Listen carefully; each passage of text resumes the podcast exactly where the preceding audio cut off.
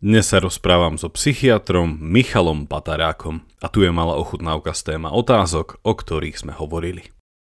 Je smrť dôvod na slzy alebo tanec? Je začiatok alebo koniec?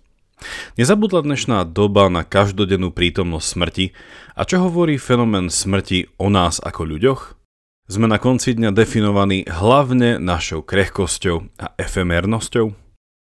Pred samotným rozhovorom mi dovolte môjho hostia predstaviť. Narodil sa v roku 1981 vo Zvolene. Vyštudoval všeobecnú medicínu na Jeseniovej lekárskej fakulte v Martine, má atestáciu zo psychiatrie, v ktorej pôsobí viac ako 15 rokov a je prezidentom Slovenskej psychiatrickej spoločnosti. Pracuje ako prednosta druhej psychiatrickej kliniky v Rooseveltovej nemocnici v Banskej Bystrici. Učí predmet psychiatria na fakulte zdravotníctva SZU v Banskej Bystrici a venuje sa tiež prednáškovej a publikačnej činnosti. Počúvate pravidelnú dávku, vzdelávací podcast pre zvedochtivých, ktorý nájdete aj na denníku ZME. Ja som Jakub Betinský a v mojich dávkach sa pozerám na svet očami filozofie. Podporte našu tvorbu jednorazovo, trvalým príkazom alebo cez Patreon a všetko info je na pravidelnadavka.sk. Veľká vďaka, vážime si to.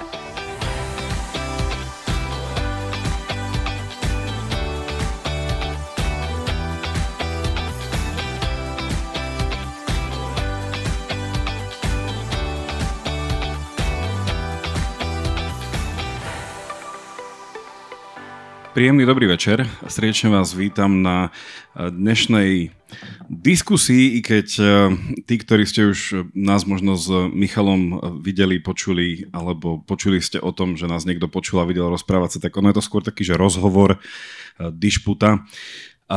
Dnešná diskusia sa teda volá Dance Macabre, ako hovoriť o smrti. Dance Macabre znamená tanec smrti. Povieme o tom čo chvíľa viac. A túto diskusiu organizujeme v rámci festivalu, 5. ročníku festivalu Venček alebo Rakvičku a vzniká v spolupráci s Kultúrnym centrom Záhrada, ktorého aktivity podporuje aj Fond na podporu umenia a za druhú stranu je tu podcast Pravidelná dávka, ktorý už takmer 5 rokov vediem s môjim, s môjim kolegom, ktorý sa venuje filozofii a religionistiky a iným témam, vede a podobne. Michal, teba nemusím asi predstavovať. Vítaj, pekný večer.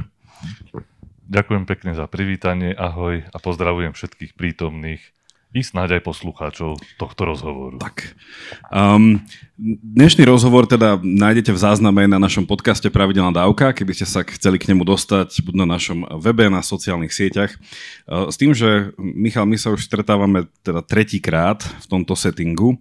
Uh, prvýkrát sme si ešte vykali, potom sme si ako potýkali. Dneska si nepovykáme zase, už to asi budeme ťahať. Ale tá téma, ku ktorej sme sa dostali, my sme začali vlastne s takou témou, že, uh, že čo je to ľudská identita a tam sme rozoberali že dušu. Potom sme sa posunuli, ak si pamätáš, naposledy tu sme sa rozprávali o tom, či je ľudské, či je naše ego priateľ alebo nepriateľ a sami zdá sme prišli k nejakej koncepcii nejakého asketického hedonizmu uh, v rámci nejakej životnej filozofie. No a dneska by sme sa chceli rozprávať o smrti a o tom, čo to smrť je, ako sa postaviť k tejto realite, ktorú nazývame smrť. A keď som rozmýšľal, ako uviesť e, dnešok, tak mi napadlo veľa možností a nakoniec som si nevybral ani jednu, ale rozmýšľal som tým spôsobom, že odraziť sa od e, tých e, tragických situácií a vecí posledných týždňov taktiež by sme sa mohli odraziť od nejakej klasiky, napríklad, že, že téma smrti, výzavy, téma samovraždy. Dostaneme sa k tomu, že jeden filozof, existencialista povedal, že nie je väčšej filozofickej otázky, ako je otázka samovraždy. Aj, aj. Tak by sa dalo začať, dalo by sa začať nejako definične, že čo je to smrť, čo to nie je smrť. Ale ja som sa rozhodol, že poďme do toho uh, tak trošku anekdotálne. Uh, ja som dnešnú diskusiu nazval uh, Danse Macabre, čo teda v preklade znamená uh, tanec smrti a to ešte dávnejšie som si všimol, že aj týto Michal máš aj na Facebooku uh, na svojom uh, cover obrázku, tak to bola taká téma, že ktorá nás nejako zblížila, že nejako som vnímal, že aj ty nejako že rád rozmýšľaš o smrti, alebo že to je taká že blízka téma. Tak vedel by si povedať úvodom, že Prečo máš takýto zvláštny obrázok tancujúcich kostričiek na svojom Facebooku ako niečo, čo ľudia vidia hneď, keď tam prídu. A prečo ti je možno aj tento koncept toho tanca smrti blízky? Prípadne pre tých, ktorí nevedia, vlastne čo to je, môže povedať, že čo to vlastne ten tanec smrti je. Mm-hmm.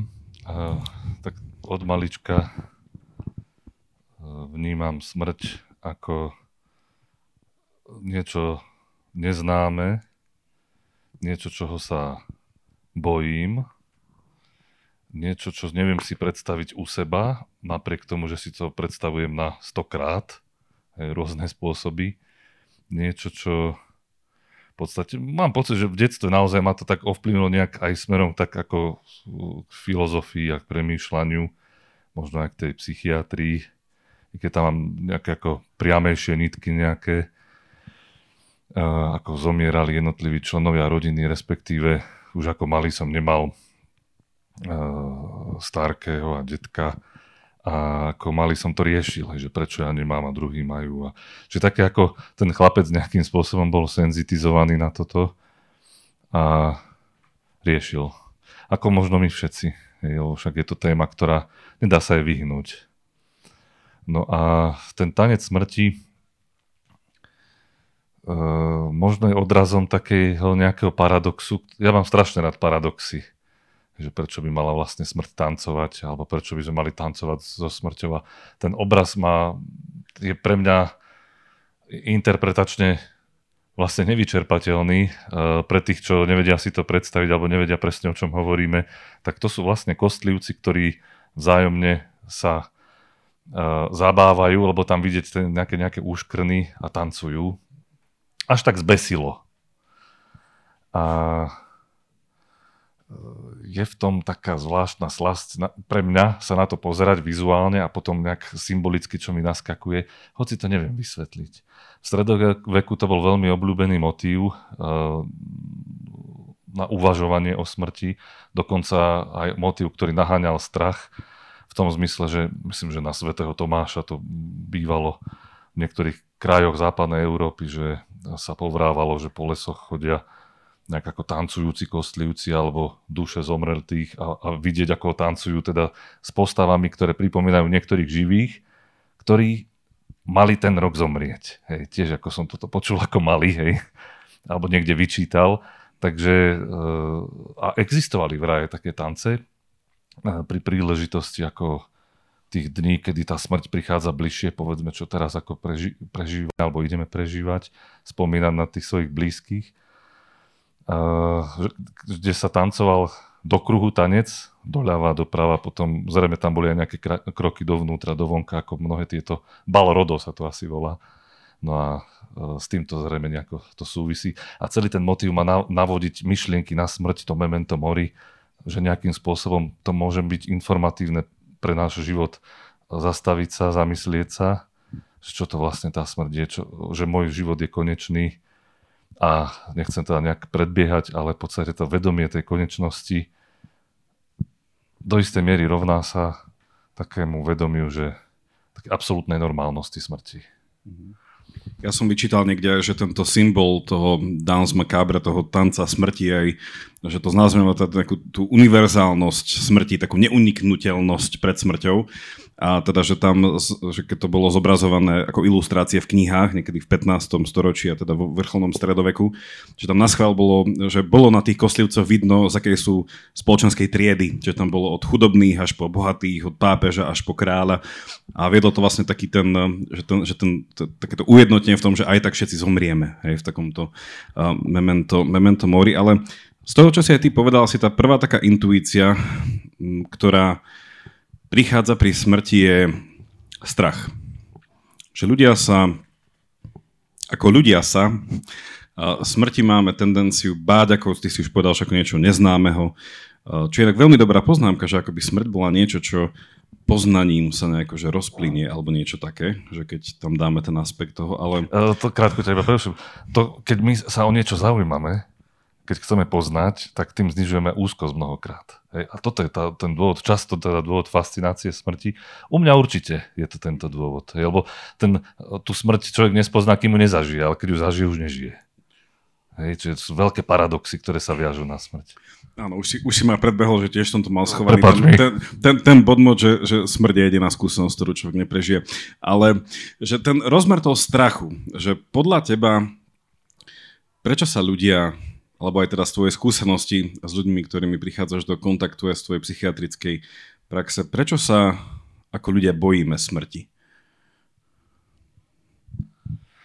Pretože sa nechceme vzdať sami seba. Pretože chceme ďalej žiť.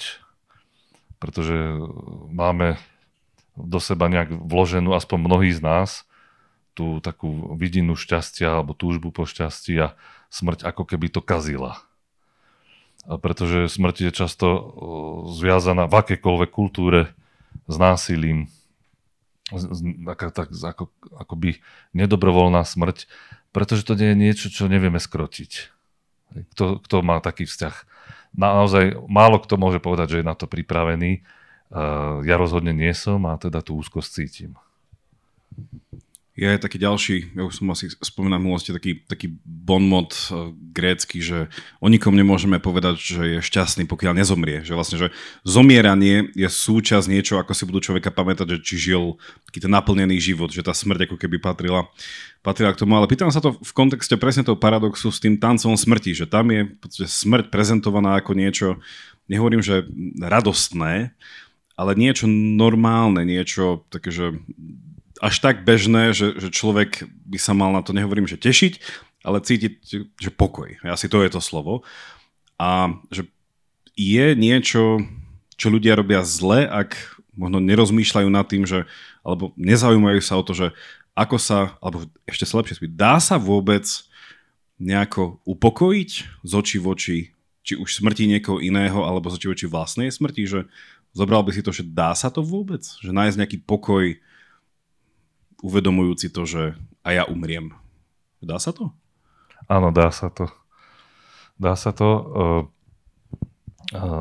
Ľudia, ktorí pracujú s umierajúcimi, tak popisujú takéto zážitky príbuzní ľudí, ktorí zomierajú takzvané, že v pokoji, alebo že sa majú šancu rozlúčiť. O tomto hovoria ako o peknom zážitku dokonca. Takže to nie je niečo, čo by malo byť nevyhnutné, späté s negatívnymi emóciami. Je to proste, keď, keď, ako som začal s tým vedomím normálnosti, je to odchod. A lúčenie. Či to nemá dramatickejší dopad napokon pre tých, čo zostávajú, ako pre toho, čo odchádza. Je tam kopu takýchto ako nuans, ale určite sa dá upokojiť, dokonca je to súčasťou psychologickej práce, povedzme s ľuďmi, ktorí umierajú, alebo ktorí umierajú. My všetci umierame. Hej. A, a, ale s ľuďmi teda, ktorí majú povedzme nejakú ťažkú diagnozu, nevyliečiteľnú, súčasť možno nejakej paliatívnej starostlivosti. A dokonca každý rok, mal som taký zvyk, zhruba keď prichádzajú tieto sviatky smrti, tak, lebo ja ich mám veľmi rád napísal som nejaký článok alebo aspoň nejaké zamyslenie, niekde som ho zavesil a malo to taký motiv vždycky, že usmej sa na svoju smrť. Že v podstate tam hlavná myšlienka toho je, že na chvíľu si pripomenúť, že áno, som tu konečný. Táto, na to sa nedá myslieť neustále. Hej, tí, čo hovoria, že málo myslíme na smrť a unikáme od nej, to, to je dobré, hej, tak ako, aký by to bol život, jak toho kartuziana, ktorý mal vykopaný hrob a čakal celý život sa modlil, že kedy sa tam dostane. Hej. Tak to, to není náplň ľudského života, ale môže nám pomôcť tá myšlienka ako, v tom, ako si usporiadať životné záležitosti, ako vnímať niektoré alebo preusporiadať priority, hej, čo má vlastne význam v tom mojom živote, čo by som chcel na čom pracovať, lebo si uvedomím, aha, však ja nemôžem rozoberať x veci, pretože môj život je obmedzený, má svoju hranicu a možno ani to všetko nedokončím, hej, ako hovorila tá teologička Dorote Sovele. Takže ako dá sa upokojiť a myslím, že by sme to mohli aj uh, opakovane skúšať, najmä keď je príležitosť na to. Hej, že neodskakovať do toho, ale aspoň na chvíľočku si tak ako popremýšľať, keď si hovoril, že pomeditovať o smrti. Cogitatio mortis. Tak už sa tam vlastne dostávame k tej druhej časti otázky, že ak sa to teda dá, tak ako? Že je to nejaký taký, že šablóna pre všetkých rovnaká, že, že pripravujem sa na smrť čím? Že tam príde tam otázka, že tak tým, že sa upokojím a poviem si, tak nie je to koniec, ani je niečo po smrti, tým pádom sa nemám čoho báť, že je to iba jedna zo zastávok. Alebo si poviem, že aj keď už za tým nič nie je, tak e, čo, že si poviem, že ak mám dosť ešte sily, tak chcem mať ešte čím viac zážitkov, ktoré mi potom popri tej smrti povedia, že no, že tak, tak, v takom spomínaní, že mal som pekný život, preto pokojne umieram, že ako sa upokojiť z očí v oči smrti. Alebo upok- upokojovať možno už teraz začať nejako. Alebo ako sa usmiať na svoju smrť. no obávam sa, že na to neexistuje šablóna, i keď vlastne existuje, a, alebo podľa toho, ako to nahryzneme, pretože v stredoveku existovali také celé manuály na to, ako umrieť. Ako správne umrieť. Hej, že to vyslovene taký tlak v podstate duchovnosti a takého akoby úzkosti z toho okamihu. Zrejme tiež to malo takú funkciu, ako rozptýliť tú úzkosť obavy a čo najlepšie sa pripraviť na ten okamih, keď ma čaká potom niečo, alebo keď ten okamih je tak preťažený významom a to preťaženým významom spočívalo v tom, že je veľmi dôležité, ako zomriem, pretože vtedy v tom okamihu sa rozhoduje o mojej väčšnosti. Ako keby takáto asymetria skondenzovaná do toho umierania že nemôže to byť v smrteľnom hriechu a musí to byť ako uh, v stave milosti. No, tak uh, celé manuály plné modlitie, dokonca toho, ako tí druhí sa majú správať ku mne a čo všetko sa pomodliť a, a na čo všetko si dať pozor a zvládnuť posledné pokušenia pred smrťou, lebo aj tie existujú teda podľa týchto manuálov. A to sa volalo, že Ars Moriendi, uh, umenie zomierať. Dominikánsky mních Henry Suso hej, bol autorom a potom sa to rôzne distribuovalo medzi ľud a boli to také ako knižočky Sterben Büchlein, hej, sa to volalo s rôznymi ilustráciami, tiež takými sugestívnymi, že ten človek proste musel ho toho vtiahnuť. No, čiže existujú takéto manuály, ale nie to, nie je to pre každého a ani to není zdravé, hej, tak toto preťažovať tým takým že musím byť čistý hej, za každú, lebo to není, e, nechcem povedať, že význam, ale není jediný význam hej, tej udalosti alebo toho umierania, pretože tam je to ako napríklad čisto pragmaticky, ako zanechám tých svojich príbuzných alebo tých okolo, hej? ako sa s, s nimi vysporiadam so svojimi záležitosťami, na ktoré som kašlal a teraz vidím, že aha, tu sa blíži niečo nevyhnutné, pretože je rozdiel medzi nevyhnutnosťou a nevyhnutnosťou. My všetci si uvedomujeme, že to je nevyhnutné, hej, umrieť, ale inak si to uvedomuje človek, ktorý to má blízko. Proste k tomu speje. Hej. No a čo sa týka toho upokojenia, tak jednoducho nechať pôsobiť na seba tie emócie, nedá sa to bez toho, aby tie emócie človek cítil. Hej, to sa nedá upokojiť tak, že chcem byť pokojný. Tak to v našej duši nefunguje. A najprv musí prehrmieť to, čo musí prehrmieť.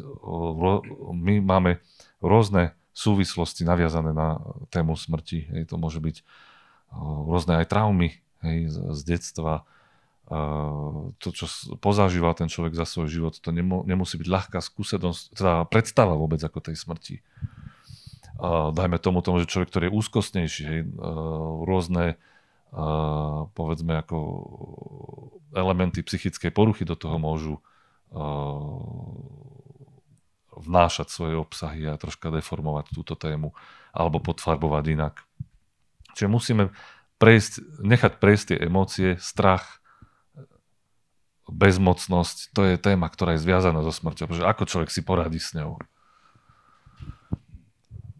Hnev, povedzme, pocit nespravodlivosti, ukrivdenia, ktorý tak často ľudia máme, lebo očakávame, že s nami sa bude jednať pekne, ale tá smrť by sa blíži a my to nechceme bez našej vôle, ako keby. Hej. Čiže, a, a to upokojenie zrejme prichádza práve vtedy, keď človek sa odovzdá mm-hmm. tomu, že to tak proste je a vtedy prichádza také pokojné rozlúčenie, uvedomenie si, že aha, však to ten život aký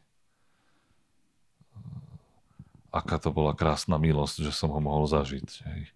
Povedzme, tie scenáru je rôzne, ale toto mi k tomu napadá teraz. Ono je tých 5 známych krokov, nie? Toho prijatia, teda ktoré vedú k prijatiu, ako tomu záverečnému štádiu, teda neviem, v akom, v akom išli poradí a bolo to nejaká, eh, nejaký hnev, nejaká frustrácia, potom tam bol nejaké, že obch- zobcho- snažím sa zobchodovať tú situáciu, že nejako z toho výjdem, potom nejaký totálny chaos toho, že teda fakt sa s tým nič dá spraviť. No už neviem, neviem ty, ty možno vieš, ano, to, to, to je Kubler Rosová, tak. to neplatí absolútne, lebo u každého to je inak a tie štádia môžu trvať aj minúty, hej, to nemusí byť rozdelené presne takto, ale, a začína to popretím ale. Hej, a nie každý tak. má to popretie a tam je to, pekne si vlastne nahral tej mojej myšlienke, že my mu, musia prejsť tie emócie, to je ten hnev. To je veľmi prudká fáza. Hej, ako potom popretí, že á, nič sa nedeje, alebo nechcem to počuť, alebo netýka sa ma to. Ako často zažívame v nemocnici napríklad taký fenomén, že sa povie pacientovi, že sa mu diagnostikovali to, toto a toto, povedzme nejaký nádor alebo závažné onemocnenie a on neverí tomu. To je veľmi častý fenomén. Podľa to je to popretie. No po, podľa mňa toto v tej kontexte smrti, že, že dáva zmysel, že, že postaviť sa z očí voči tej realite, teda, že ja umriem, teda, že dať si, dať si na túto myšlienku čas, alebo že nechať jej prísť ku mne, lebo viem si predstaviť, že niekedy človek v tom zhone tých každodenností, že to príde až niekedy neskôr tá myšlienka, alebo nás nejako vytesňujem, že postaviť sa jej, že príde to tam ako taká nejaká nevyhnutnosť, ale čo, ja som do, do kontextu som chcel dať také, že dve myšlienky, že ono, filozofia často si rada berie teda smrť ako svoje východisko a vlastne už od prvopočiatkov filozofie tam smrť prítomná. Ja tu mám knižku na odporúčanie, to je e, Boetiová e, filozofia ako utešiteľka, kde presne je teda braný tento rozmer, že, že z oči voči smrti je to takéto, tá meditácia, v sa takéto filozofické rozmýšľanie nad tým, že na čom skutočne záleží a takéto, takéto rozlišovanie ako keby, že to je to, čo človeka upokojuje, že, že vie dať akože preč také tie pominuteľné, efemerálne veci a na druhej strane hľadá také tie, také tie stále v rámci teda možnosti veci. A toto je dlhá tradícia, že Boetius on iba čerpá z autorov ako Sokrates, Platón a tak ďalej a ono, samotný Sokrates je známy tým svojim poznáte Sokratov príbeh, že ten uh, jeho odsúdenie na smrť a jeho prijatie smrti, že si vyberá radšej uh, zomrieť vlastnou rukou, ako uh, odísť a žiť slobodne, ale v inom mestskom štáte. Hej, že vlastne on si vyberá tú smrť. A hlavne tam ten paradox toho, že on si je, je pokojný z očí voči smrti. To sú také tie štyri Platónové dialógy a ten posledný, uh, ktorý sa volá Feudo, kde sú tie posledné hodiny Sokratovho života a všetci sa čudujú, že on predtým, ako zomrie, ešte kšoviálne diskutuje a chce vedieť, že ako iní ľudia vnímajú to, že či je duša nesmrteľná. A ja diskutuje v prospech tejto tézy, že teda duša je nesmrteľná a môžeme cítiť ten pokoj. A to chcem povedať, že mi príde, že to je ako keby jedna strana názorová z očí voči smrti, že nejakým spôsobom ten pokoj súvisí s nejakou nesmrteľnosťou duše a v závere my by sme teda chceli, som zabudol povedať, že tak nejakú hodinku sa rozprávať a potom dať aj priestor na otázky. Ak by niekoho vás zaujímalo, že ako sa dá nenáboženským spôsobom dokázať nesmrteľnosť duše, ale Platón dá sa to v troch vetách, môžeme sa k tomu dostať. Ale druhý ten spôsob nazerania na veci je, ja som si tu doniesol um, ako ten spôsob nazerania, na to odporúčam. My sme aj na našom podcaste, nám to Alexander Barta nahovoril knižku od slovenského biochemika Ladislava Kováča o zmysle života a on teda nie je zástanca toho, že by bola nejaká nesmrteľnosť duše, Hej? Ale súčasne nie je zástanca nejakého rýchleho ukončenia alebo nejakého povedania, že život nemá zmysel hej, a prepadníme nejakým, nejakému požitkárstvu. A ten podtitul jeho knihy je Hodnota života spočíva v jeho časnosti a pominuteľnosti, krátke záblesky v temnote nekonečná. Dôstojnosť dia by mala vrcholiť v dôstojnosti smrti. A je to veľmi zaujímavé čítanie, alebo na našom podcaste aj počúvanie, keďže on hovorí o tom, že i keď po smrti nie je nič, tak stále je veľmi dôležité, ako človek umrie. A že to, on kritizuje teda spoločnosť, že vôbec nie je nastavená na to, že umožniť ľuďom v rámci nejakej postmodernej, sekulárnej doby, že šťastne umierať, alebo že teda pokojne umierať. A on tam má teda viacero návrhov, že ako to robiť. Ale pre neho samotného e, tá zmysluplnosť života vedie z prijatia toho, že je krátky, pominutelný a končí. Hej? Že, to, že to mi prišlo ako také, také že dve interpretácie toho pokoja. Jedna, ktorá tam má tú väčšnosť tej duše, alebo niečoho, a druhá, ktorá to tam nemá, ale stále príjma smrť ako niečo, s čím sa dá tancovať. No, v tej knižke cituje Milana Rastislava Štefánika a ten citát ja si ne, presne nepamätám, ale je zhruba taký, že žil som pekný život, prežíval som väčšnosť v sekundách. to sa mi strašne páči, som si to zapamätal, možno pred troma rokmi som to čítal. No tak isté, že je to tak, každý má svoje akoby nie, nie, nie sú to hodnoty, ale nejaké zdroje, ktoré ho upokojujú. Akoby zdroje takej energie v tomto, keď mu je ťažko napríklad. A to umieranie ono si to dokážeme predstaviť. To je na tom veľmi zaujímavé. Veľmi plasticko si to dokážeme predstaviť a pohrávať sa s tou predstavou, dokonca prežívať to. Hej, mnohí ľudia dokonca svoj pohreb si predstavujú, ako to vyzerá, kto tam príde hej, a veľmi sa pohrávajú s tými myšlienkami, ako bude rečniť kňaz a tak ďalej. Hej, že to pre tú fantáziu, tú, tú psychiku to je veľmi dôležité. Hej. Aj, aj takéto obsadzovanie. Pred niekoho to tak ako je, hej, že to ako keby ritualizovanie alebo imaginovanie okolo tej smrti prináša pokoj. Hej, a ešte to nemusí byť nič e, náboženské. E, skôr naopak, ako rešpektuje, že to je koniec, predel nejaký. E, niektorí sú nastavení, že to proste musím dať s nejakou noblesou. To, dám. To sú tak, tak naozaj rôzne veci. Iných upokojuje predstava alebo taká nádej, že uvidia svojich zosnulých príbuzných. Že konečne už sa blíži ten okamih, keď sa stretnem s nimi. Hej, že ako biblicky vyjadrené do Abrahamovho lona. Hej. Čiže to sú akoby rôzne takéto myšlienky alebo zdroje, ktoré nás sítia a ďaka ktorým sa dokážeme upokojiť. Ale koľko ľudí alebo kategórií ľudí tak a ich spôsobu života, toho, čomu veria, akým spôsobom sa odvíja ich život, tak od tohto veľmi závisí, závisí aký ten, ktorý človek má zdroj toho upokojenia. Mm.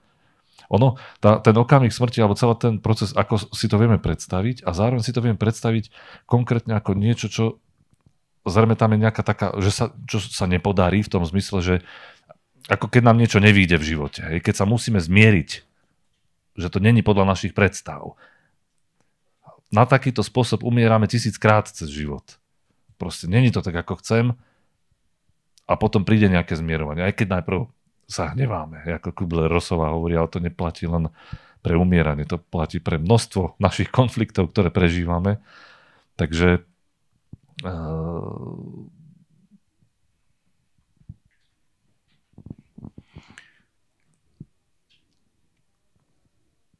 tisícero spôsobov si hovoril o tom, že niektorí ľudia to chcú tak spraviť s noblesou, ono keď dáte do Google, že aké sú najobľúbnejšie pohrebné pesničky, ktoré sú ľudia vyberajú. Viete, čo to vyhralo? Anielik môj, kde lietaš? Nie, nie, vše, vše, všeobecne, akože Aha. medzinárodne. I did it my way. Hej, takže iba, ale, um, ale je, tam, je tam veľa teda známych, zna, známych piesní, ale Ehm, pod, podľa mňa môžeme v tomto bode, že už sme nejako uviedli tú tému, už hovoríme pol hodinu, tak poďme trošku tak si rýpnúť do toho, že čo je to smrť. Um, ak vás zaujíma táto téma tak nejako, že koncepčnejšie, ja to volám, že, teda, že z pohľadu filozofie, to také hrubé knihy, sa volajú, že filozofia smrti. Jedna taká veľmi hrubá vyšla v 2014, ale je jeden taký veľmi dobrý online ho nájdete kurz, ktorý sprístupnila uh, Yale University v 2007 a tam veľmi dobrý profesor uh, Shelley Kagan má taký 26 stretnutí po hodinke a pol o smrti a on tam začína presne takým, takým uh, rozpitvávaním toho, že vlastne čo hovoríme, keď hovoríme o tom, že, že človek zomiera, alebo ešte keď povie, že existuje možnosť, že prežijem vlastnú smrť, že čo sa vlastne hovorí tým, že, že prežiť a že, a že smrť. A často teda to nedáva zmysel, hej, lebo nemôžem, pre, ak, ak smrť je koniec života, nemôžem prežiť koniec svojho života, lebo že, že je to už ani nie paradox, ale absurdnosť. Ale on hovorí, že ak by sme si to nadefinovali, a to je moja otázka na teba, Michal, že, že ako sa na to ty pozera, že, že otázka je, že čo umiera? Hej, že ja, ale kto som to ja? A my sme sa o tom už rozprávali aj v našich minulých uh, stretnutiach, že, že aj to je veľmi zapeklitá otázka. Že čo to znamená, že som to ja? Že zomiera moje telo? Hej, že po nejakej fyziologickej stránke, že, že keď sa diskutuje, že, že, že, že smrť mozgu, hej, tá brain death, že to je to, keď človek naozaj umrel. Hej. Um, ale dokáže iba tá časť človeka umrieť? Hej? A priam môžem ťa naviesť aj takou otázkou, že častokrát ľudia hovoria, že či existuje život po smrti, ale existuje život aj pred smrťou? Že nie je to také, že veľakrát ľudia sú mŕtvi a ešte stále žijú? A aký ich aspekt, ich ja vlastne nedostal, alebo mu nedávajú tú šancu žiť? A tým pádom sú to iba takí každodenní zombíci. Tak čo je to smrť? Čo, čo vlastne umiera, keď umiera človek? Fú, si to riadne zatiahol. Už po pol hodine. tak uh, videl som, rozprával som sa s viacerými ľuďmi, ktorí prežili smrť. Tak to oni koncipovali. Hej tak e, ide o zážitky blízkosti smrti. A ja to mám stále teda v kategórii, presne ako si uviedol, že to nebola smrť, pretože ju prežili. Hej. Čiže ako keby to je ako rozpor. Hej. No ale dostali sa veľmi blízko a rôzne ako príbehy som si vypočul. Tunely a svetla, alebo nejakých e, ľudí, alebo znášanie sa nad telom, a zvláštne miesto, kde putovali nejaké duše, ale nejakého sa to tam otáčalo, hej, a Takže ako by mám v sebe takéto príbehy e, týchto ľudí a je to zaujímavé minimálne v tom, že tie motívy nie sú polymorfné. Tu pani hovorila, že nemám používať cudzie slova. Že nie sú také pestré, skôr sú... Ja som čakal, že, že nie sú monomorfné. Oni sú, sa opakujú tam isté motívy. To je veľmi zaujímavé na tom, že niečo na tom asi bude. že či to je nejaký už archetyp, alebo to nejak v tej psyche je uložené, ale čítal som aj nejaké e, štúdie o tom, že vlastne ten mozog je elektricky aktívny, alebo je schopný elektrické aktivity, alebo teda neuronálnej, i po tzv. smrti, keď tam už není ako ten záznam, ako má byť niekoľko sekúnd, nejaký čas teda, že kto vie, či aj v tomto okamihu sa niečo také nedeje, že ten človek má dojem alebo pocit vznášania, alebo že niekde uletí, odíde alebo odpláva, je ťažko povedať. Čiže toľko v týmto takým imaginatívnym alebo fantazijným e, zážitkom, e, ktoré ale tí ľudia majú hej, nejakým spôsobom, ktorí sa dostali do blízkosti. No a teraz čo umiera? To je zaujímavý je ten problém tela, hej, lebo máme tendenciu to ako keby rozkrojiť toho človeka a vidieť telo a vidieť dušu. Alebo vidieť telo a vnímať potom, že tam ešte niečo, čo dáva energiu tomu človeku, je vlastne tá duša. Len z hľadiska takého medicínskeho uchopenia, také jednoty, my nevieme si predstaviť, ako by sme existovali, keby sme boli duše iba. Nevieme si to predstaviť. Z jedného prostého dôvodu, že každý náš životný zážitok je telesný. A neexistuje žiadny, ktorý by bol netelesný. No, čiže je veľmi ťažké ako toto nejakým spôsobom pre toho jedinca akoby skonceptualizovať a potom aj tak filozofické, keby sme chceli, že čo v nás umiera, tak ja by som asi odpovedal, že umiera, umieram ja. A, ale to ešte není odpoveď na otázku, že čo potom. To som na takom veľmi akoby takej pohyblivej pôde, neistej pre mňa. Ja sám to nemám zodpovedané pre svoj život. Ja to pritom žijem život veriaceho človeka, hej, ako keď sa o tejto téme bavíme. Čiže neviem to ako mi ako jasne ako skonceptualizovať. A minule som mal taký zážitok. Ale nie blízky smrti. Čo ja viem, asi nie. Ale uh, pre mňa veľmi nezvyklý, takže uh, že som sa kúpal. ja sa totiž nekúpem. A bol som teda v hoteli vo Viedni po ťažkom dni uh, konferenčnom, tak si vrajím, napustím si vaňu a budem sa kúpať. No teraz som to tak ležal nahý, som sa kúkal na to telo, aj nejaké, ako sa zmenilo a tak. Odkedy som sa naposledy kúpal ako dieťa. a premýšľala som práve nad touto otázkou. Že čo vlastne zomrie? Čo bude po tej smrti a s týmto telom? Hej, s tou, lebo my tak ako telujeme, celý ten život telujeme. Hej, všetko súvisí s tým telom, hej, čo sa deje. No a e, v tej to bola taká znepokojivá úvaha napokon, lebo som tak zistil, že vlastne toto telo, ako je, ja si teraz prezerám v tej vani, tak po mojej smrti si toho bude prezerať pitevný zriadenec. Alebo niekto nejakého fachu, ktorý to má na starosti a ktorý to telo bude musieť nejako obriadiť. A prišlo mi to veľmi zvláštna predstava, že už nebude moje. A je vôbec moje? veľmi zvláštne. Je otázky to navodzuje taký ten, tá úvaha o smrti.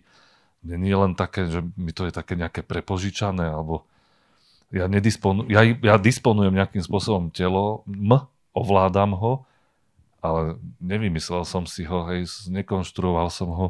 Je to veľmi zaujímavý taký, že ho proste máme, nevyberáme si aké a, a že sa s ním budeme musieť takto nejakým spôsobom aj rozlučiť. To je tiež ako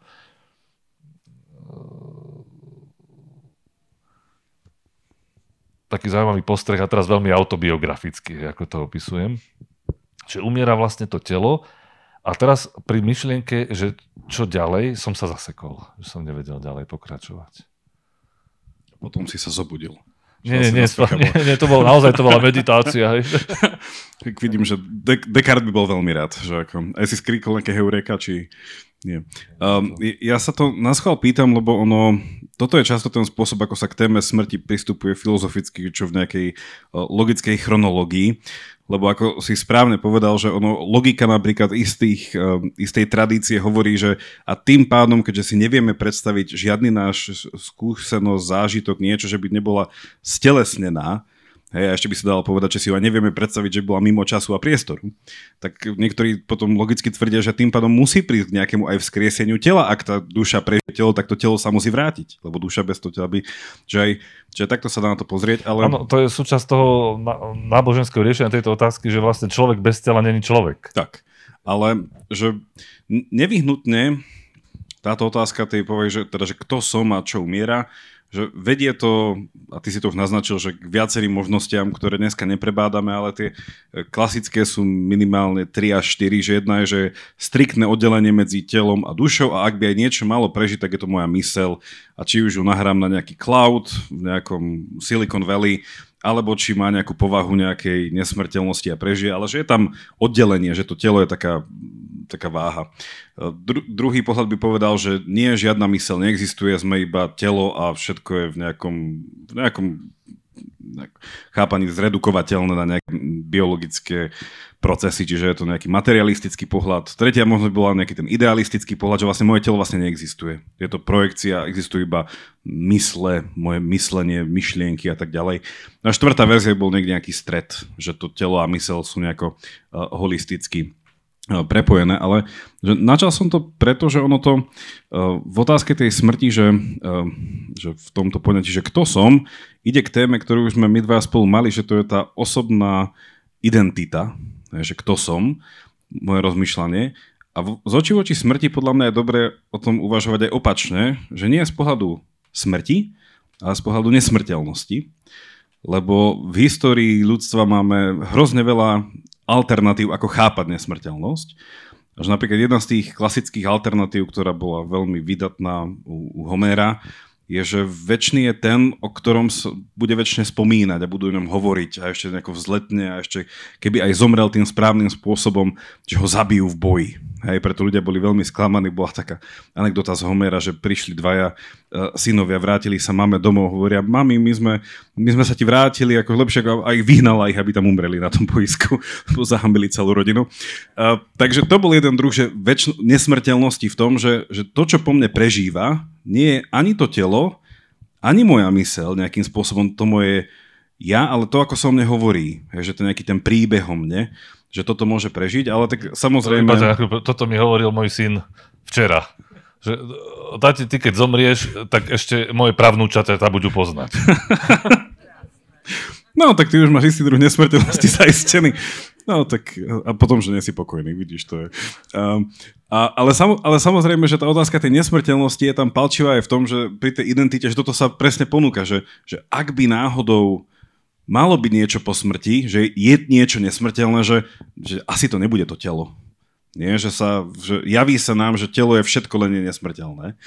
Čo stále tak podrývačne ide k tej otázke, že, že z očí voči tej smrti, že je to také buď alebo, že buď, ako som teda naznačil tú dichotómiu, tie dve možnosti, ktoré vylúčujú každú inú možnosť, že, že buď sa ten človek upokojí skrz to, že má nejaké nejaký narratív, ktorý mu zo zmyslu plňuje nejakú nesmrteľnosť toho netelesného, alebo na druhej strane verí, že teda nie je žiadny koniec, ani teda pokračovanie telesné a netelesné, ale nejako vníma, že to dovtedy by mu malo dávať nejaký zmysel a nejako v tom, v tom nájde ten pokoj. Že, čo tia téma e, nesmrteľnosti? Že je to, je to živá téma z oči voči rozmýšľanie na smrti? Mm, ja sa na to pozerám skôr takého pohľadu, že čo človek zanechá. Hej, že celú tú tému smrti vnímam akoby vo sfére života. Hej, že vlastne tá, dokonca tá smrť má význam. Hej, tak sme hovorili o náboženstve, že to centrálny element, hej, Kristova smrť je kresťanstva. A, a v podstate to učilo celé generácie, že smrti sa dá vštepiť význam alebo utrpeniu. A naopak aj Sokrates, ako umiera, tiež celé generácie filozofických premyšľajúcich ľudí alebo antických, ako, ako sa stávali k smrti. Hej, že to, tá udalosť uh, je akoby pre vnímanie tých, čo ostanú. Hej. A aký ten život toho človeka bol, ako sa vtlačil hej, do, do tej spoločnosti, do rodiny, do toho, čo, aký odkaz zanecháva, nad ktorým potom sa premýšľa pri tom pomníku, hej, alebo kríži, alebo pri, pri myšlienke na toho človeka. Ja to vnímam skrz toto, zrejme aj cez to také celé písomníctvo, ktorým som sa kedysi tak lúskal a mám rád knižky a tam sú všetci živí v tých knižkách, ale sú inak mŕtvi. A vnímam tých ľudí ako existujúcich, vystupujú z tých riadkov, ale už neexistujú. Hej. Tak to je vlastne to, ako ja vnímam tú nesmrteľnosť, že niekto niečo takéto zanechá, čo ho sprítomňuje. Takže ako, takto, ty ako sa na to pozeráš? Mne sa páči v tejto veci myšlienka um, anglického autora Edmunda Burka, ktorý reflektujúc nad francúzskou revolúciou, hovorí práve o tom, že, ten, že, že človeka treba, jeho život treba nevyhnutne chápať ako takú tak, tak medzizastávku medzi tými, ktorí už tu boli a tými, ktorí prichádzajú. On dokonca hovoril, že v rámci politického rozmýšľania a zákonodárstva vždy treba hľadiť na, na prosby, ktoré mali tí, ktorí už tu nie sú a potreby, ktoré budú mať tie, ktoré sú pred nami. Čiže t- takýto ten medzigeneračný, taký ten príbehový, taký holistický pohľad je aj um, mne vlastný. Ale hovoríme doteraz o smrti ako niečom, čo si nás nájde v príhodnú chvíľu, alebo niečo, k čomu človek smeruje. A spomenuli sme rozmer um, umierania, ktoré môže byť aj sprevádzané aj, aj bolesťou, už nemusí to byť ten, taký ten pokojný odchod. Ale čo tak smrť z očí v oči, z očí v oči, um, vedome zvolená smrť ďaleko predtým, ako by to telo chcelo umrieť. A to je už tá spomínaná um, taká citácia, ktorá je z tejto knihy, ktorú napísal Albert Camus, volá sa Mýtus o Sisyfovi. A Albert Camus začína túto zbierku esej a teda toto pojednávanie tým slávnym výrokom, že existuje iba jeden filozofický problém a tým je problém samovraždy. A ona táto knižka teda pojednáva presne o tom, že ako žiť v absurdnom svete, kde nič nedáva zmysel, prečo nie je lepšie to ukončiť hej? a privítať smrť. A on v závere, ak to poznáte, ten mýtus o Sisyfovi, teda Sisyfos, ktorý je um, odsudený, aby stále tlačil ten balvan, ktorý padne, to je teda um, kam existenciálna interpretácia, že takto fungujeme. To je, o tom je život. Stále iba opakujeme nezmysluplnú aktivitu. A on to zakončuje teda ďalšou takou slávnou frázou z tejto knižky, zase úplne v záveru, kde hovorí, že aj napriek tomu, že Sisyfos na toto je odsudený, že si ho máme predstaviť, že je šťastný. Hej? Čiže Albert Camus, ktorý nebol veriaci, um, odmieta samovraždu a teda odmieta takúto skoršiu uh, smrť. A ako to vnímaš ty, že otázka smrti a samovraždy, že možno čisto tak proplánovo, že aké myšlienky, akými myšlienkami sa ti to spája? Že teraz mi prichádza na mysel a veľmi nevhodne to, čo Milan hovoril pred diskusiou, že, že sa pýtali, že Diogenes hovoril, že to je jedno, či žijem, alebo som mŕtvý, život a smrť, to je jedno. A že prečo teda žiješ? No, lebo to je jedno. že povedal. Takže to sa mi zdá ako fajn bon mot. A neviem, prečo mi to teraz napadá. A ten, ten Camus, eh, on eh, nevidel mysel v smrti, pretože nevidel zmysel v živote. A napriek tomu hovorí o tom šťastí Sisyfa. Nedávno som videl takú fotografiu, ako tancuje Albert hej, ktorý stále o tom absurdnom niečom hovoril a o tej smrti a problém samovraždy, ale tú cigaretu v ústach sačko a tancoval. že to je tak absurdná fotografia, že to úplne inak sa človek na to, že inak on písal možno ako žil. Hej, tá absurdná tvorba versus aký bol to vlastne človek. Takže akoby e, tá, tá celý ten problém šťastia, povedzme sa nám tuto rozkrýva a taká naša túžba po ňom a po takom zmysluplnom živote a potom ak je na toto človek e, zacielený, ak má tam namierené, tak on, on nechce zomrieť. Hej, a nechce sa ani zabiť. Ale ak mu niečo v tom zabraňuje, ak cíti, že to je zlé, že ho to ťahá že nie je schopný hej, byť šťastný, hej, alebo že nie je práve schopný sa zmieriť s niečím, čo ten život prináša, tak som hovoril, tie malé smrte. Hej.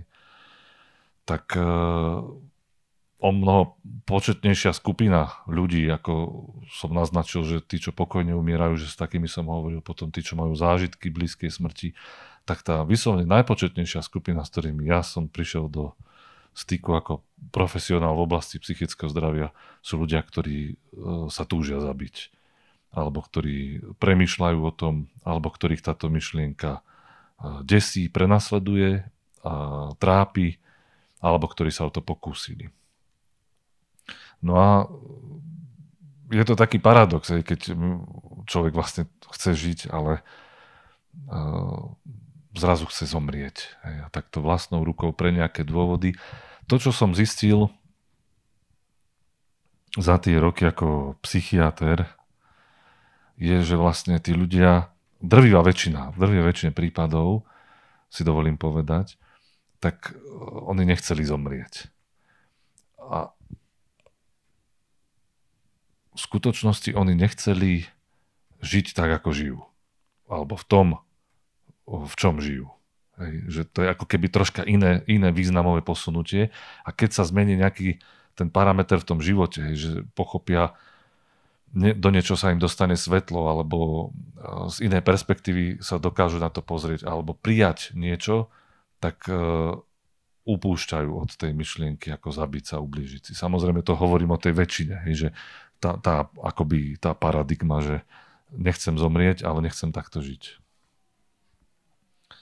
Takže to je taký, ako sa aj hovorí, že každý lekár má vlastný cintorín to sú tí pacienti, hej, ktorí sú nám zverení a v rôznych profesiách to je akoby má inú, iné zafarbenie, hej, ten, toto vyjadrenie. To, keď som začínal s medicínou, tak mi to hovoril môj nadriadený. Že Michal, každý lekár má vlastný cintorín. Hej, keď niečo sa mi nepodarilo s pacientom a o, tam bolo riziko, že zomrie. No a, a ja to vnímam tak ako skrz tú psychiatriu, že ten cintorín psychiatra že ako sa bojí ten profesionál od toho svojho pacienta, že naho, nespraví to. Hej, nestane sa niečo také, že dobre som to odhadol, hej, ten problém predikcie tej ako samovraždy, hej, odhadnúť to riziko je asi jedným z najčastejších eh, problémov mojej kariéry. Hej. To vlastne na čo Albert Kami odkazuje v tej svojej úvahe, on inak okrem iného tvrdí, ak teda človek príjme to jeho chápanie sveta ako absurdného a nezmysluplného, tak on hovorí, že nemať suicidálne myšlienky je práve to nenormálne, že to je znak nenormálnosti, že každý človek by si mal prejsť týmto štádiom a potom sa jeho slovami vzbúriť voči tejto absurdnosti.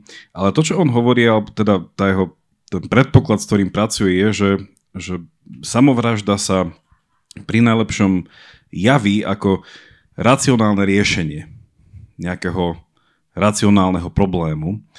A už ten spomínaný autor v tom kurze, v tom Yale, tam dáva taký, taký úplne jednoduchý myšlenkový experiment, ktorý nejako, pracuje s tým, že je vôbec, a ty si to možno trochu aj naznačili, keď nie úplne, že je samovražda racionálna voľba, lebo ak by bola, tak si vyberám, že s tým, že žiť alebo nežiť. Žiť, racionálna voľba, nežiť je opak života, čiže je to najčastejšie nejaký opak utrpenia alebo opak nejakého nezmysluplného stavu. A ten profesor tam dáva, že ale ten, ten dovetok, že ale nikto z nás nevie, čo to znamená zomrieť. Že vlastne tam chýba komparatívny bod. Že človek, ktorý povie, bolo by mi lepšie, keby som zomrel, nehovorí racionálne z pohľadu vlastne nejakej logiky, zmysluplnosti, lebo zomrieť neznamená mať sa lepšie, ako sme si už povedali, lebo zomrieť znamená nebyť.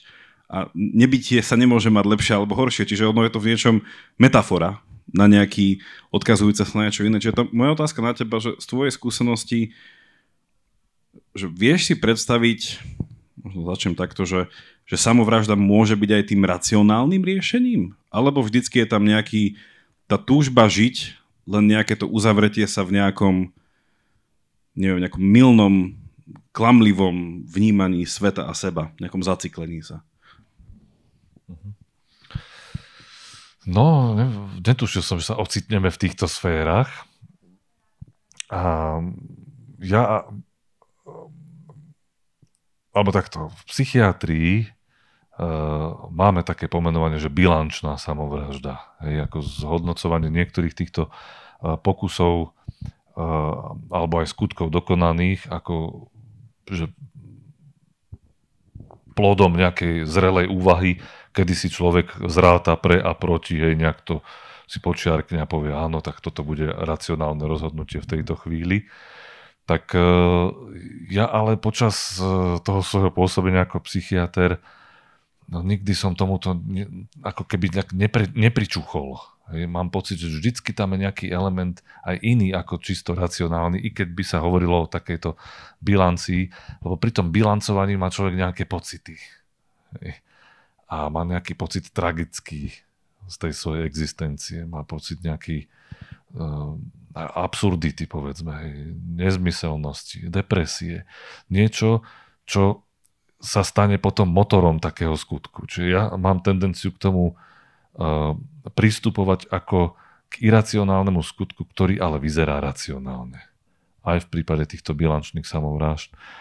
Takže mm, asi toľko by som k tomu povedal. Viem si predstaviť áno úvahy, a, a čo si povedal je ako veľmi zaujímavé, že každý z nás má myšlienku na samovraždu občas, alebo si prešiel tým štádiom, najmä keď zažíva niečo ťažké, bôlne, tragické.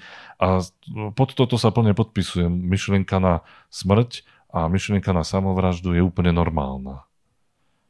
To, kto vie, koľkokrát človek si za, za život toto povie alebo premýšľa nad týmto.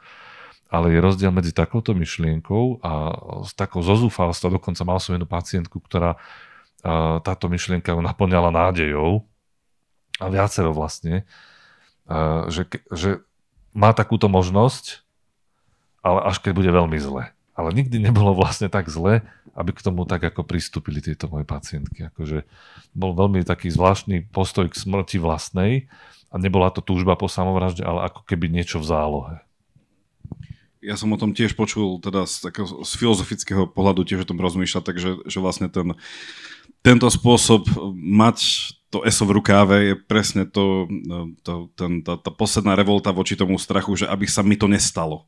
Že vlastne, aby ja som v tom poslednom bol ten, ktorý to vlastne bol ten posledný činiteľ, ktorý to zavreší. Um, hovoríme už nejakú hodinu, ale ešte nekončíme. S tým, že že začal, začal som tam s takouto intuíciou, že, že, že k smrti pristupujeme so strachom a nejako aj cez tú metaforu tých tancujúcich koslivcov sme to posunuli do roviny, že možno ten strach nemusí byť nevyhnutne jediná emócia alebo jediné nejaké vnútorné prežívanie, že môže tam byť aj nejaké prijatie, nejaká nádej. A teraz by som to otočil proti nám a povedal, že nie je vlastne dobré, že sa bojíme smrti? Že vlastne nie je správne ako to povedať, že ak by sme k smrti začali, že taký myšlienkový experiment, s ktorým pracujem, že ak by sme začali o, o smrti rozmýšľať až príliš v takých kontúrach, že je to niečo prirodzené, hej, uh, nedalo by to podľa teba taký, že dôvod na takú nejakú, neviem, nejakú takú ľahkovážnosť, že pocit, že aj tak umriem, na čom záleží, že takéto niečo, že nie je práve ten strach tá dobrá vec, že že snaž sa, však môžeš umrieť, v mysle takom, že však zanechaj po sebe niečo, však nebudeš tu stále, že nie je práve ten strach dobrá vec, že mať strach zo smrti, že nespraví to potom ten život taký vlačný, že a memento mori, tak no bude ako bude a však na čo sa snažiť a neviem, nie je strach vlastne dobrý zo smrti? Áno. Keďže ešte tam na poznámku počerov strach z Boha, že vraj je zdrojom múdrosti.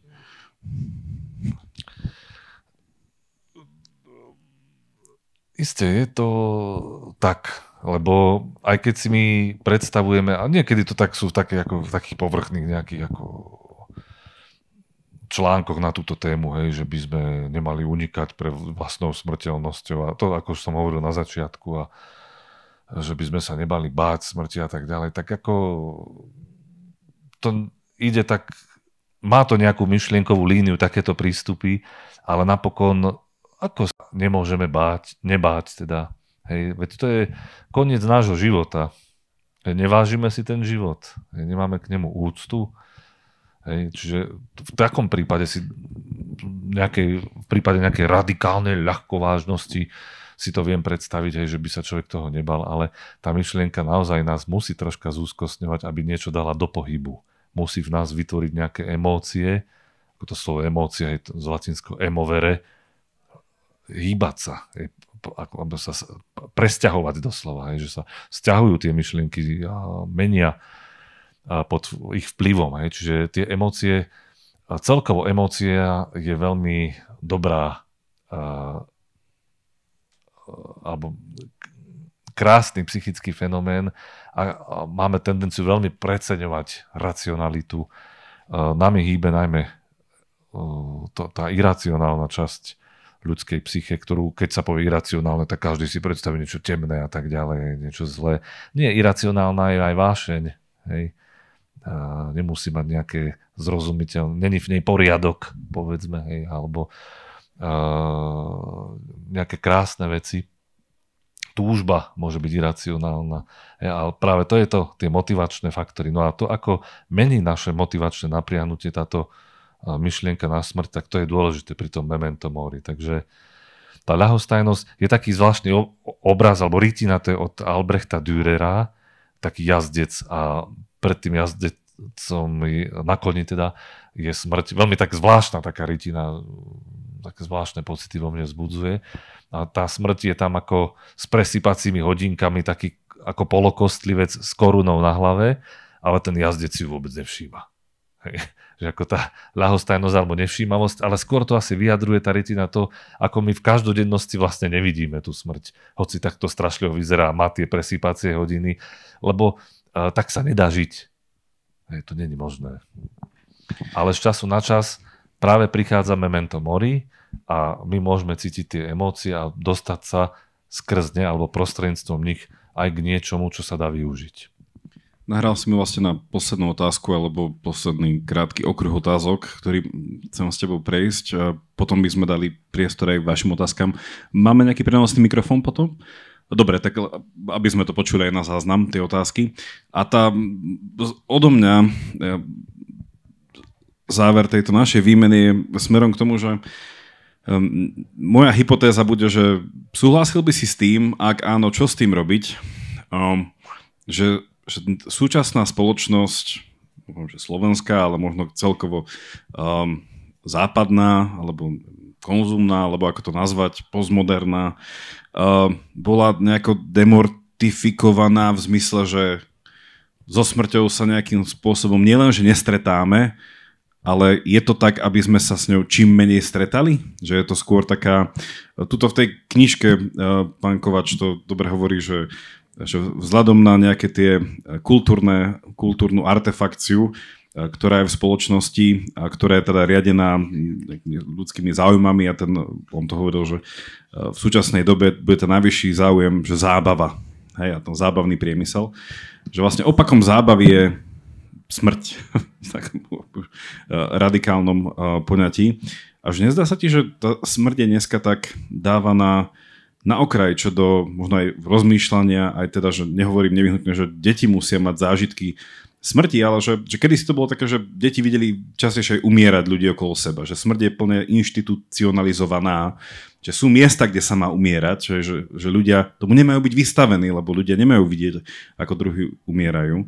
Čo môže pridávať teda aj k tomu, že človek nevie s vlastnou smrťou pracovať, stretajú až oveľa neskôr, a vidieť niečo také, že už je to v niečom až prežitok, že, že nejaká rodina sa stará o niekoho umierajúceho doma a ten zvyšok rodiny to, to pozoruje.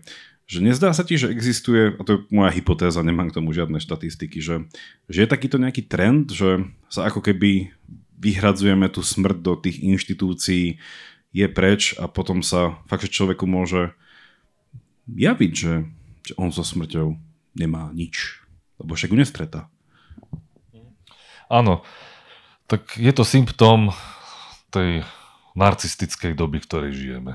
Presne, že to, ten ako narcizmus v tom zmysle, že my nekončíme, my sme stále zdraví, šťastní, výkonní, my to, a tak to bude navždy. Hej, tak toto hovorí ten kolektívny narcizmus a, a to nekončí a tie múry e, cintorínov vlastne už nezabezpečujú pokoj ako keby tým neboštíkom, ale nás chránia pred nimi. Hej? Čiže akoby takéto niečo nastalo. Uh, ja nemyslím si, že zábava je pri, priamy protiklad smrti. A ani dneska, pretože uh, napríklad si hovoril to, ako, že sa chránia deti pred nejakými takýmito traumatizujúcimi, pseudotraumatizujúcou udalosťou smrti.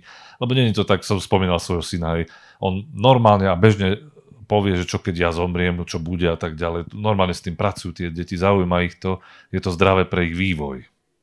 Uh, takže akoby toto nie je niečo, čo dieťa neznesie a opakovane, keď sme boli na pohrebe aj s tou najlepšou, tak ako, ako sa dáva tá truhla do zeme a tieto veci veľmi dobre to spracovala a pýtala sa potom na to, hej, že čo sa pri tom deje, hej, že ten ujo je vlastne tam hej, a a uzatvára sa to všetko tou zemou. Ja myslím, že takéto ritu, toto, to, to, tie ritualizácie smrti, to by mal človek od malička byť toho nejakým spôsobom ako vystavený, pretože to v súčasnosti v tej narcistickej a nedá mi povedať aj eticky prehnitej dobe, ktorej žijeme, lebo tak afektívne to teraz veľmi vnímam, tak eh, to traumatizuje tie mamičky, že uh, budú musieť s deťmi riešiť nejakú smrť, ale netraumatizuje to tie deti.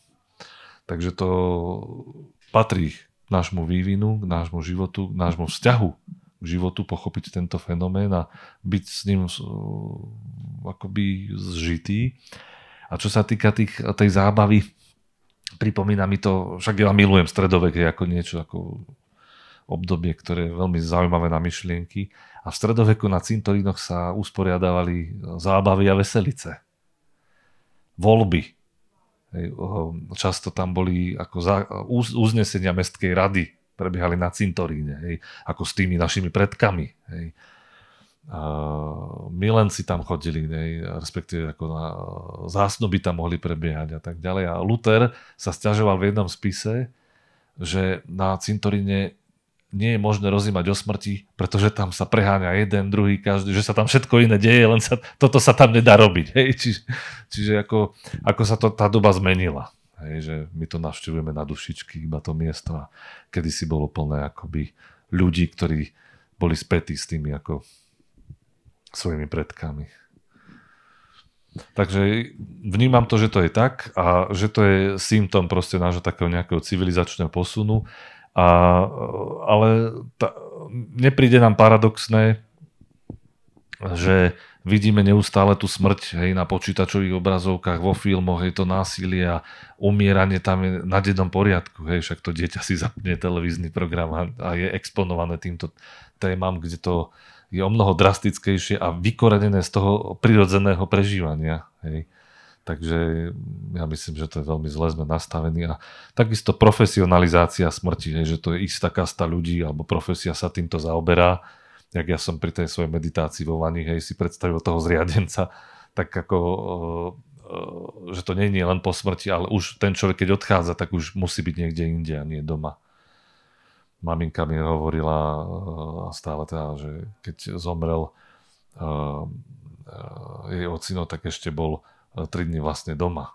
Hej, po tej smrti, že to bolo bežné, hej, rituály. Na tomto festivale, hej, Milan, však sme počuli, pred rokmi tu bola taká prednáška o, tom, o tých rituáloch pri smrti, ako tie plačky kvílili, hej, a ako to malo očistný význam vlastne pre tých všetkých, ktorí ako boli zúčastní toho pohrebu a ako tá jedna z tých, tá pozostala akoby vyčítala tomu mŕtvemu, že prečo si ma opustil, hej, a toto, a to, to, aký, aký terapeutický význam to v podstate môže mať taká konfrontácia so smrťou aj pre normálne trúchlenie, a teraz sa nám to všetko tak stráca, rozplýva.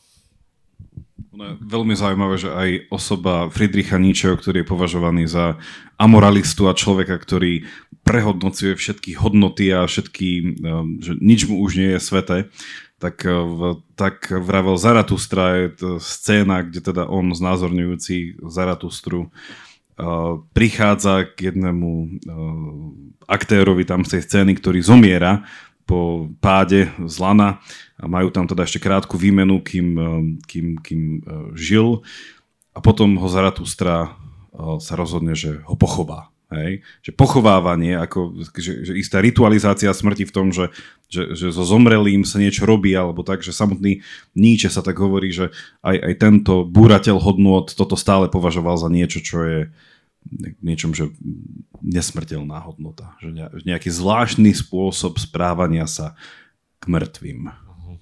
Krásne. Mhm.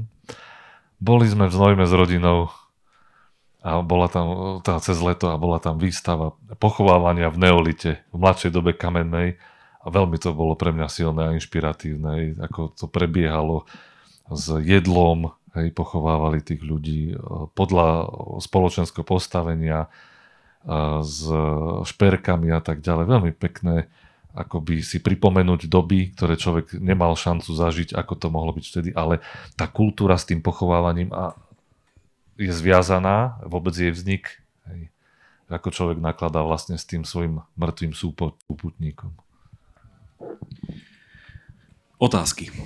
Milan má mikrofón, ak máte otázku, nech sa páči, stačí zdvihnúť ruku a zhlasňovač príde k vám. Nech sa páči.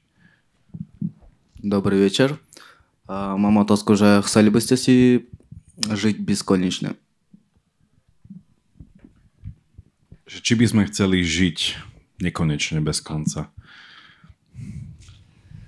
Ja aj nad týmto som ako meditoval, ale zistil som, že to je pre mňa veľmi strašná predstava. že uh, napríklad akoby že mám neobmedzenú existenciu, tak to si ani neviem vlastne predstaviť. Hej. A čo sa týka toho akoby posmrtného života, tak uh, myslím, že tam som už na to odpovedal, že neviem, či ja mám nedostatok predstavivosti hej, v tomto zmysle, alebo som tak zvyknutý na tú telovosť, hej, tak uh, neviem si to predstaviť, že ako by to...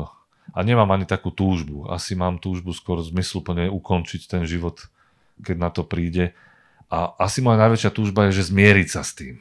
Že skôr tak, takto to ja vnímam. Hej, že s tým koncom nejakým.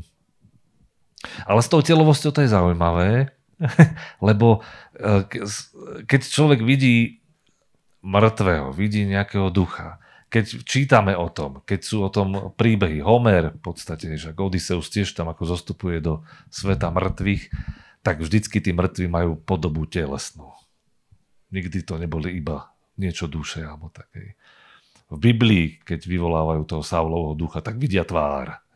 Čiže tak ako, hej, je to zaujímavé ako s tým telom. Áno, no, ja som e, Merlo Ponty, uh, francúzsky fenomenológ, má také pekné rozlíšenie, že, že človek nemá svoje telo, že človek je svoje telo. Že to nie je vzťah vlastníctva. Ale keby ste sa spýtali mňa túto otázku, tak podľa mňa, že, že dve veci. Prvá, že e, z pohľadu nejakej reinkarnácie, že keby to boli, že, že žiť do nekonečna, alebo nejako, že bez konca, tak aj ten nejaký pohľad reinkarnácie vždycky slúži iba k nejakému očisteniu, aby sa dosiahol nejaký cieľ. Čiže ak by to malo byť stále vracanie sa na tento svet, tak to tiež svojím spôsobom iba niekde zasmerované. Uh, ehm, G.K. Chesterton mal takú, uh, to, ta, takú prúpovidku, hovorí, že Uh, že today people don't lose their ways, people just lost home.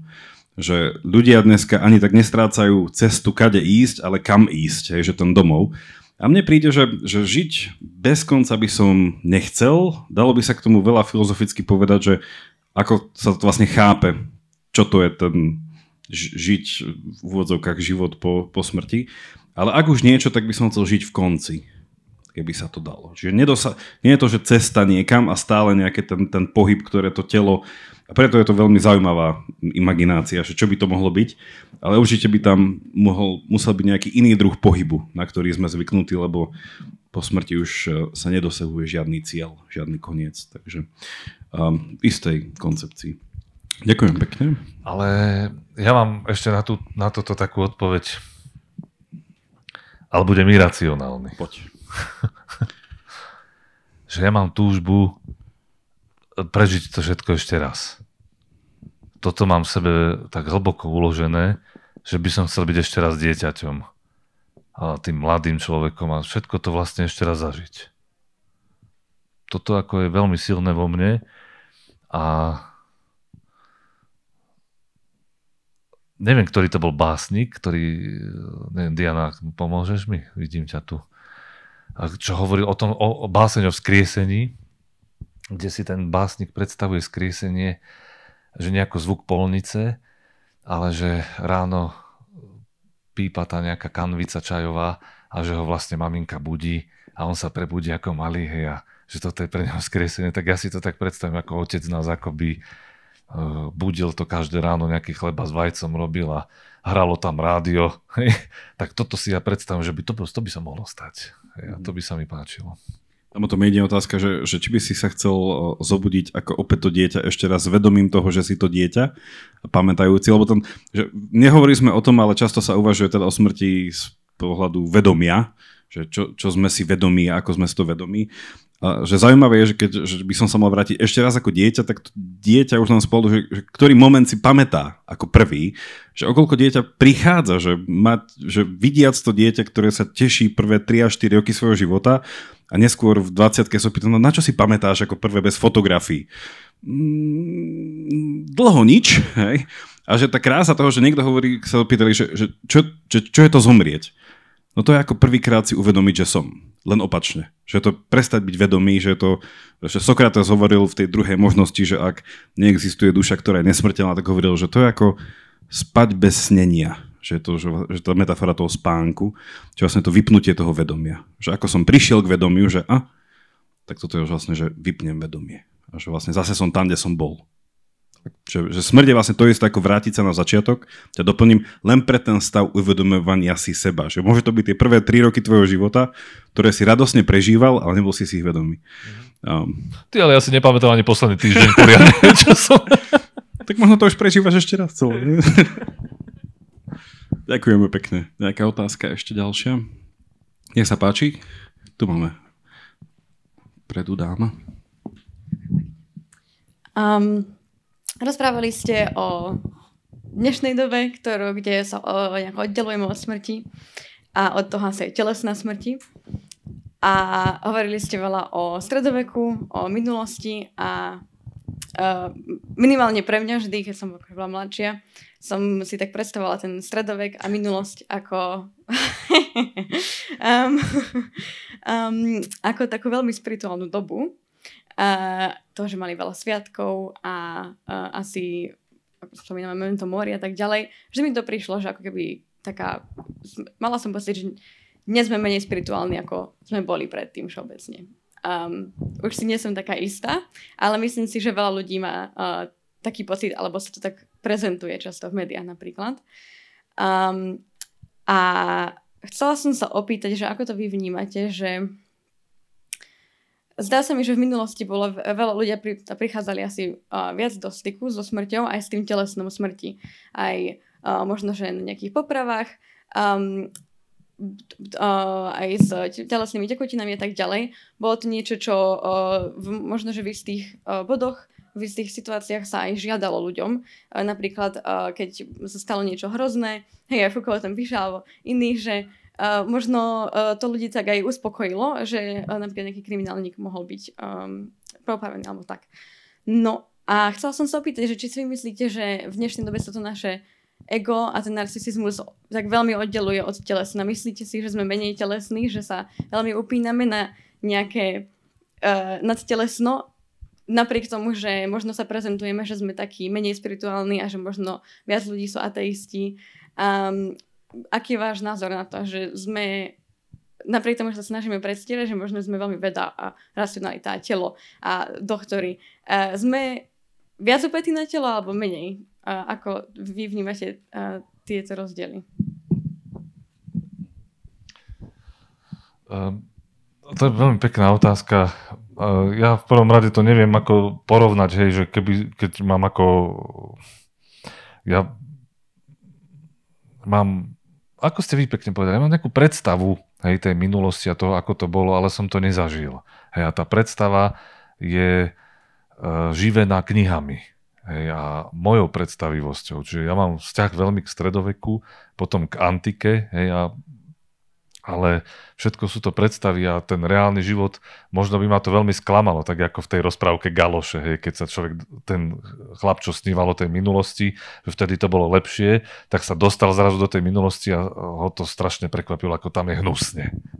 že tam nebolo svetlo a že všetci, ľudia, že všetci páchli a, a správali sa veľmi zvláštne. Takže kto vie, ako to bolo presne hej, s, tou, s tým spirituálnom a či to iba my nevnášame do tej doby. Ja myslím, že sme stále spirituálni. Človek potrebuje duchovnosť, potrebuje nejak sa pozdvihnúť nad to, poviem tak, ako vy ste to rozvrhli, nad to telesno. Iba. Hej. Nie sme len žijeme aj tými myšlienkami, žijeme tým, že sme tu s niekým a pre niekoho, hej, že sa dokážeme zamerať na potreby druhých. Už to sú nejaké také nadtelesné, by sa dalo povedať, pohyby alebo ciele, častokrát aj e, túžby, že ja neviem to takto porovnať. Určite žijeme v dobe, ktorá má svoje e, spirituálno, má svoje mýty, hej, ale neviem, či tie mýty, no, tiež asi ten Kovač tam o tom píše, že kedysi tie mýty boli zdrojom takého akoby kognitívneho bezpečia pre nás všetkých, hej, že akože to, tú spoločnosť to jednoznačne nasmerovalo niekam a všetci ich zdieľali a teraz každý má do, dobre, že nie svoj mýtus a je to také rozdrobené. Možno, možno tým vzniká taký dojem, že nie sme duchovní, ale podľa mňa sme. Kovač dokonca hovoril, že sme z povahy veci mýtofilné zvieratá, že si nevyhnutne vytvárame mýty. Na Neprežil by bez toho človeka, aby nebol nad tým svojim telom troška, áno. Ďakujeme. Či mám sa ja vyjadriť? ja, si, ja súhlasím s tou, teda s tou, s tou hypotézou, že žijeme menej telesne. Takým zvláštnym spôsobom. Môžeme sa potom po diskusii k tomu vrátiť, ale ja by som s tým súhlasil. Ale zároveň sme posadnutí tým telom viac. Ano, ako, ako ano, to je, ano. Ten ideál tej, tej mladosti, krásy a toho presexovania, hej, ako tá pornografizácia tela, povedzme, hej, a, a všetky tieto také módne prehliadky a vôbec fenomén módy, toto sa mi zdá vyslovene, že presítené a na, už na, za nejakým mm-hmm zdravým meritom, ako, ako nahliadať na fenomény tela. Tak, ja s tým súhlasím, že ja by som to, m- moje slova by to popísali tak, že v tom dualizme sme zašli tak ďaleko, že vlastne sme tou mysľou tak dokonale objektív, ob, hm, spredmetnili telo, že vlastne telo je pre nás úplne že radikálne niečo nie my. Hej? A tým sme k nemu získali tak inovatívne nový veľmi zvláštny vzťah, že sme ním posadnutí ako nejakou vecou, ktorú máme, môžeme mať, zlepšovať, eh, hrať sa s ňou a tak ďalej, ale tým pádom sme eh, sa redefinovali. A to je potom cítiť, že a tam je no, zase téma sama o sebe. Ďakujem pekne. Máme ešte nejakú otázku? Ja som dal takú výzvu v tom, že v troch vetách povedať Pla, Pla, Platonov argument pre nesmrteľnosť duše. Si sklamaný, že sa to nikto Ale nespýtal. Ale je to v poriadku, je to v poriadku. Je to v poriadku. A, iba poviem, že kľúčové slovo je matematika a povaha čísel, ale to potom. To potom. A, tak nám to povedz. Dobre, tak keď už sa pýtaš, um, nie, že pre Platona, teda ten jeho spôsob rozmýšľania, keďže Platón vychádzal zo školy tzv. Pythagorejcov, ktorí mali až božskú úctu uh, k číslam a ge- ku geometrii, teda že chápavosť čísel ako nejakých abstraktných pomerov. Čiže že Platón vnímal celý svet tak, že sú tu nejaké že premenné veci a potom nejaké, že tie, že tie idei, veci, nejaké tie dokonalé formy, že môžeme hovoriť, že ja neviem, že my sa tu teraz rozprávame a máme tu rôzne názory, ktoré smerujú k nejakému poznaniu a Platón povedal, že no určite existuje nejaké ideálne poznanie, nejaká plnosť poznania. Povieme, že je tu medzi nami krása, ale že existuje nejaký ideál krásy, existuje nejaké dobro, ale je to najlepšie, čo si viem predstaviť. No a pre ňoho tieto najlepšie formy, ideje uh, mali samostatnú existenciu, že žili ako keby že, že v inej, môžeme povedať, že inej dimenzii akoby. No on povedal, že čísla sú, a teda viacero filozofov 20. storočia hovorilo, že čísla majú presne túto povahu, že, že čo to znamená, že 2 plus 2 je 4, že čo je 2? Nakreslím dvojku, ale roztrhnem ten papier, tak tú dvojku nezničím. Že dvojka je exist, alebo že spôsobom, ako existujú čísla, je veľmi až pre, teda pre Platona že duchovné. A tým pádom, keďže človek má tú schopnosť takto rozmýšľať, že ja viem chápať tú matematiku mojou niečím, a on by povedal, teda pre Platóna to bolo tiež také, že nie telom, ale tou mysľou, on by to nazval dušou, tak tým pádom, že keď duša vie pochopiť niečo, čo je v princípe, a teda číslo by bolo, že väčšné, lebo dvojka je väčšiná, trojka je väčšiná, vzťah medzi dvojkou a trojkou je väčší a tak ďalej. Tým by povedal, že aj tá moja mysel, keďže vie pochopiť niečo väčšné, má nádych väčšnosti až by to zašlo k tomu, že nevyhnutne je aj ona dokonalá, lebo keďže vie participovať na týchto eh, perfe- perfekciách, tak aj ona sama má ten, tento nádych, čo, čo viedlo k tomu, že tým pádom musí byť po smrti niečo. Hej, on v to dúfal a preto celý život, napríklad Sokrates sa snažil žiť život, teda už keď sa vrátil z vojny po 50 že takého dúmateľa, ten život tých myšlienok, taký ten božskejší život a tak ďalej. Čiže tam bol argument, že v prospech toho, že sa môžeme spýtať, že, že v akom, že prežijú čísla, kde žijú čísla, v akej realite žijú čísla, tak mhm. Sokrates by povedal, že aj čísla sú nesmrteľné. Naozaj jedno z najvzrušujúcejších vysvetlení nesmrteľnosti. Ďakujem, ďakujem. O smrti sa dá rôzne. Uh, neza- matematiku nezabiješ. Uh,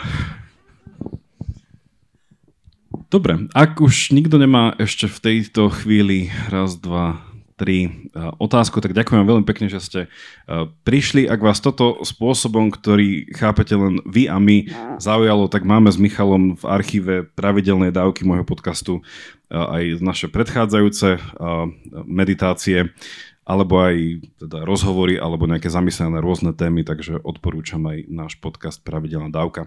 E, ďakujem krásne, že ste prišli, prajem pekný večer a zakončil by som to slovami môjho obľúbeného filozofa Ludvíka Wittgensteina, ktorý keď zomieral, tak odkázal človeku, aby teda tomu najbližšiemu, aby povedal všetkým ostatným, že e, povedzte im, že som mal krásny život. Takže pekný večer a žijeme tak, aby sme na záver mohli odkázať. Povedzte im, že sme mali krásny život. Takže pekný večer. A ďakujem, Michal. Ja tiež ďakujem a veľmi ma to dneska bavilo sa tak zastaviť nad touto témou. Takže ďakujem aj tebe tak špeciálne, usporiadateľom aj prítomným. Ďakujeme.